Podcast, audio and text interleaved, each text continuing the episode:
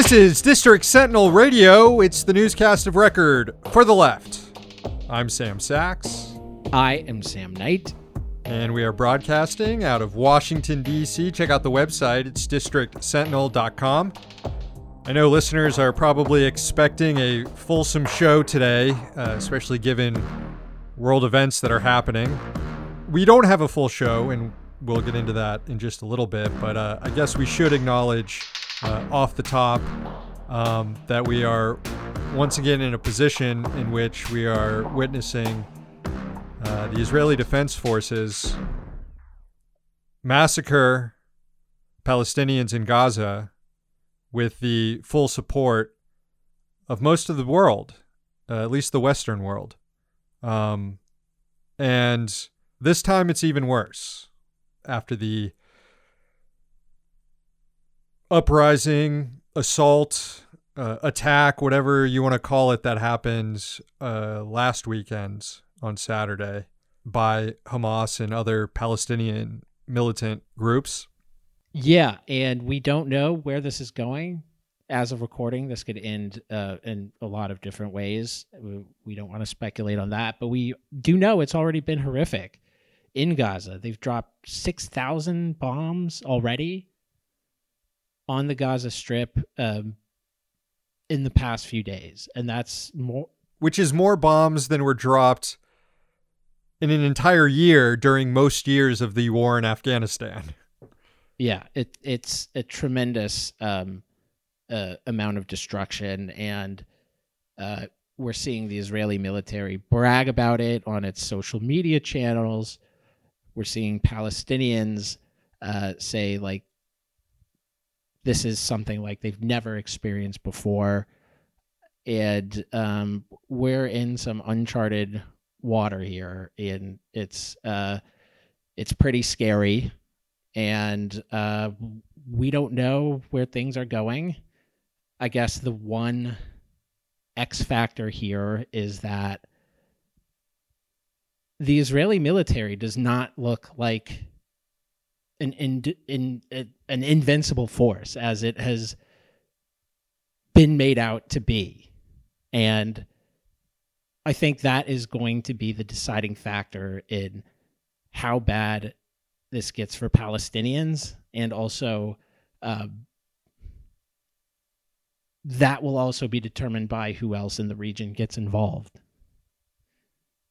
which could be determined itself by the Israeli military's uh, weakness.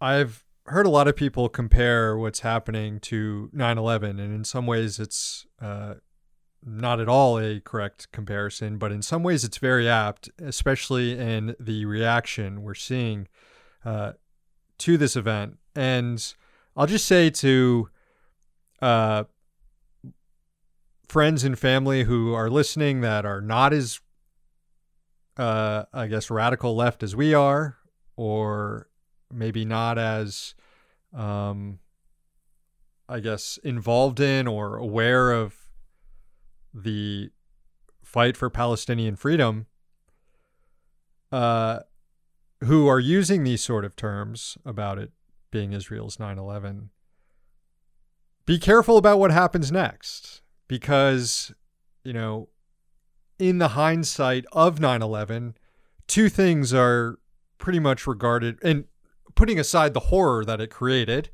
um, how the United States completely broke the planet uh, and unleashed violence all across the Middle East as a result of this, of 9 11. That is not something that is to be uh, emulated. But I'll add that in hindsight, something that was obviously not allowed to be spoken and immediately uh, condemned was any discussion of how this how the United States brought this on itself. And now it's, you know, here we are 20 something years afterward and it's kind of like uh, accepted fact that I mean, there's a movie called Charlie Wilson's War. You know, there's all this shit that gets into how the U.S. armed the Mujahideen and U.S. involvement in the Arab world led to 9 11, led directly to 9 11. And that's not to say that the civilians who died deserved it.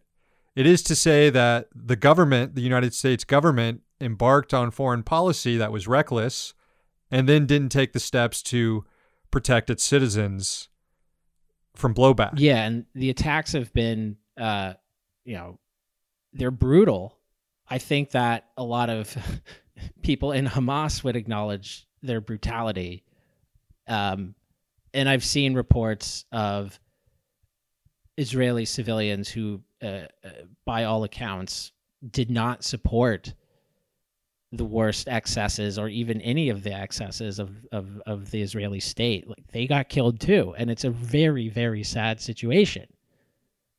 But that does not mean that you can't put it in its proper historical context and say, for example, look at Algeria and the national liberation movement in Algeria, the, the FLN they resorted to these tactics too because the French were bombing their fucking villages and their cities.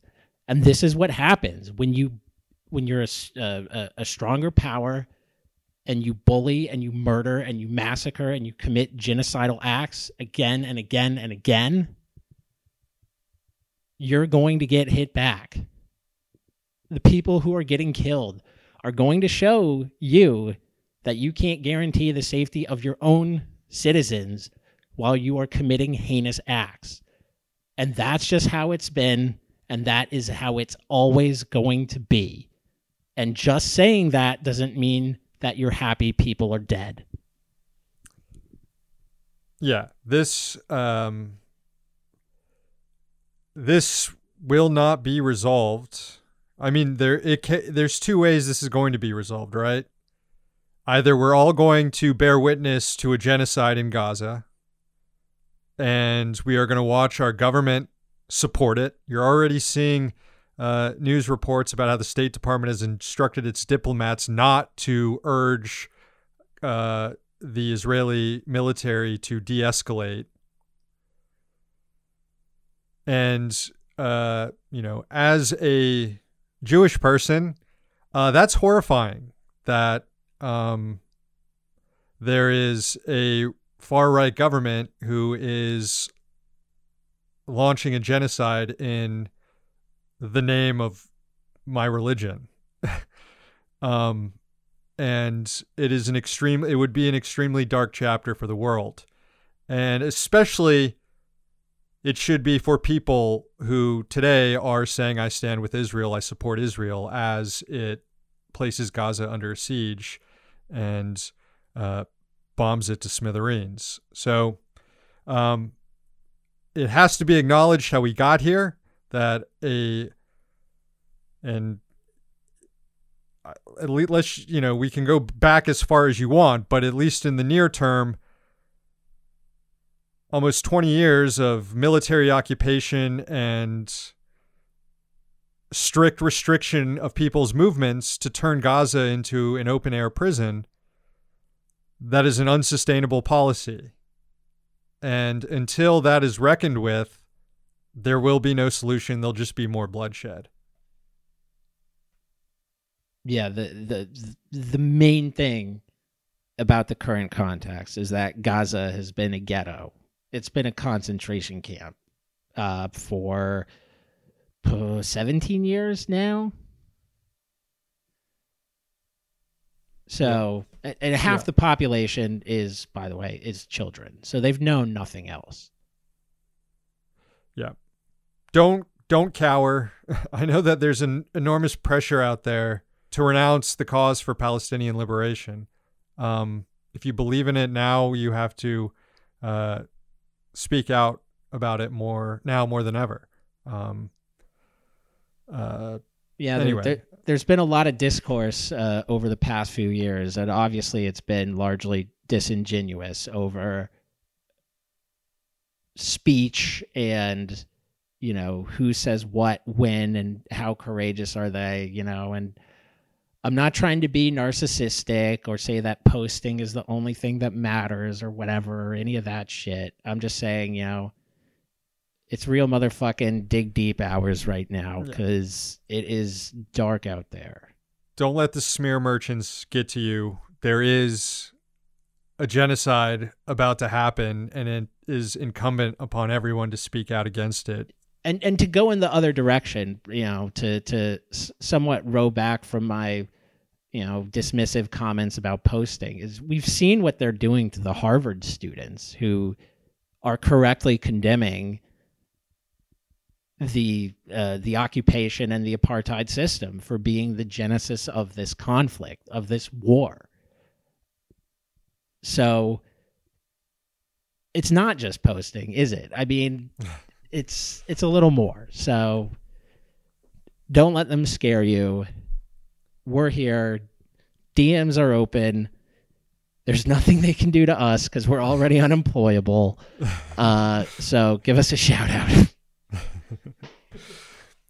All right, uh, we we didn't intend to talk about any of this. We were just putting No. out a show to uh, talk to you all. We've been missing the last few weeks. Y'all are probably wondering where we've been, and we are back. But we want to talk about the future of the show. Yeah. So when we started Sentinel Radio, we set out to be a podcast of record. Sam said it at the top of the show newscast of record for the left. And in so doing, we put out newscasts and shows every weekday for years, five days a week. Uh, somewhat grueling. I know the, the podcasting lifestyle seems glamorous at times, but it's a lot of work. When when we started this, we were young men with vigor. Now we are older men, one with family obligations, the other newly married, probably about to embark on those similar obligations. Ooh. Things just change. Yes. And as things have changed, uh, so too has the daily new ca- newscast uh, gone the way of yesteryear. We no longer do the daily newscast. That makes it hard for our weekly episode to keep up the podcast of record energy. So we need to switch things up.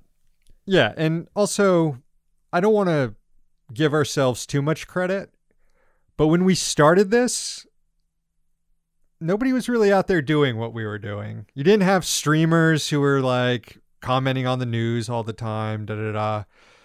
Now a lot of people are, are doing uh, what we started doing, and a lot of um, big outlets that have a lot more resources than we have and can hire people to devote all their time to this. Uh, what I'm saying is, you can get what we were doing elsewhere now. We're not as valuable as we were in this used to be putting out a daily format, and that's good. I mean, it's good that you you do have access now to to left wing news that is uh, pretty ubiquitous if you know where to look.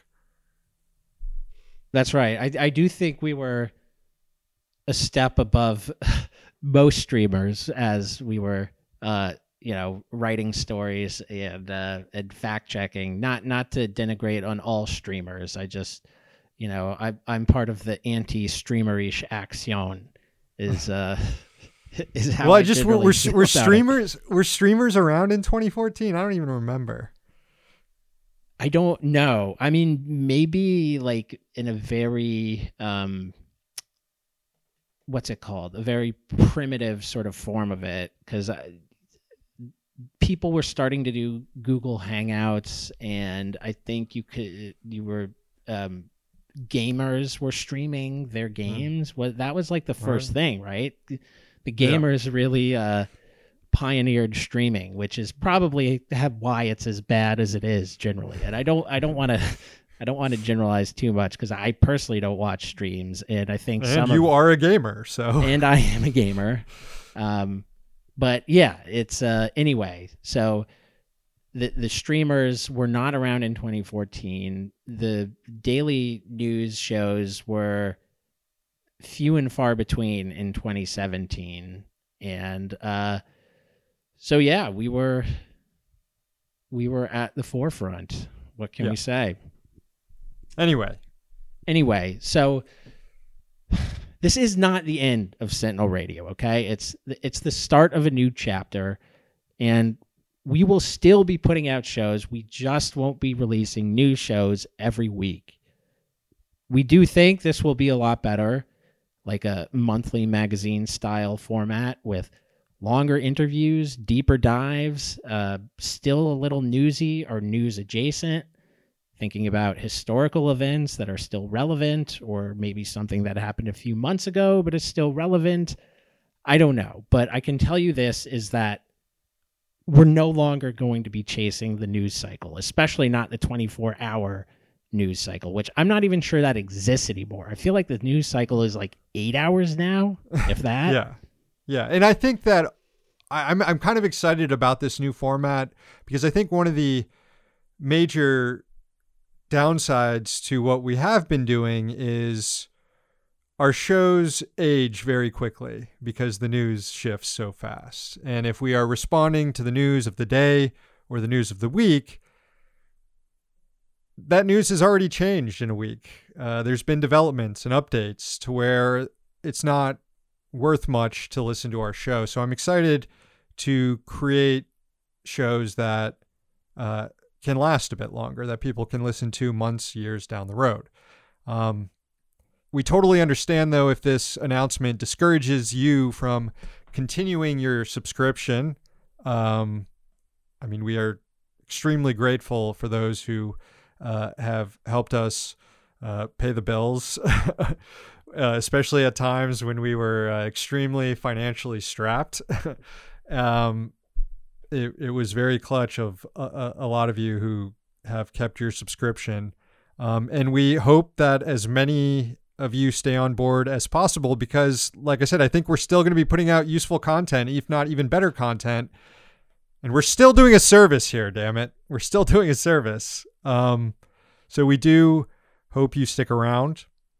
Uh, when SK and I started the Sentinel, now almost a decade ago, uh, there was a feeling that we had created some. I'm not sure if you felt this way, Sam, but I certainly did. That we were creating something that we're gonna, we're, fuck, we're gonna have to keep this going for the rest of our life now. Yep. Um, That, that's yeah. the trouble with the record. The record never closes. You you start the newscast of record and you're like, oh damn, I'm gonna be on my deathbed talking about Yeah. how Joe Manchin is like, you know, it caused my death. there will always be scores to settle too, and uh, you know, almost a decade later, I still feel that sense of obligation. Uh, the Sentinel will never die. I mean, you know, one day it will, or, or maybe it'll be passed on. I don't know. Until then, it's just going to get a little older and need to rest more often and deal with life obligations occasionally.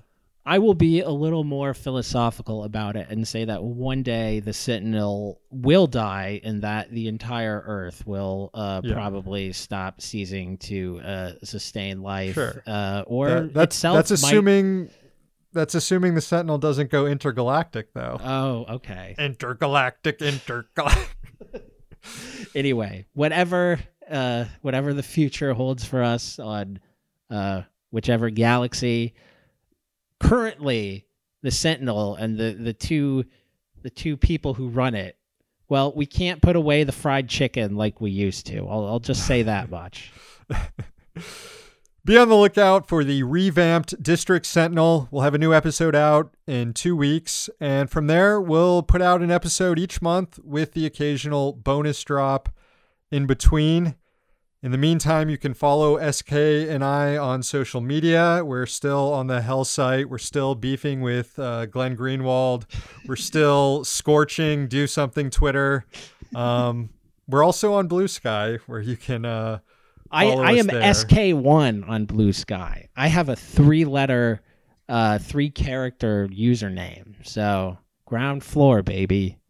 And you can also catch me on Means Morning News. Sam Knight is a shadow producer on the show, so uh, his his finger his fingerprints are all over it as well. And that is that daily news content that maybe you think you were missing by us not being weekly or daily. It's still there. You just and it's a free podcast. Like we put it out for free. So it pretty much serves what we were doing. So we're already kind of doing what we were doing, but now we're also doing this. That's true. Anyways, uh, for now, we're still here in DC. So you don't have to be.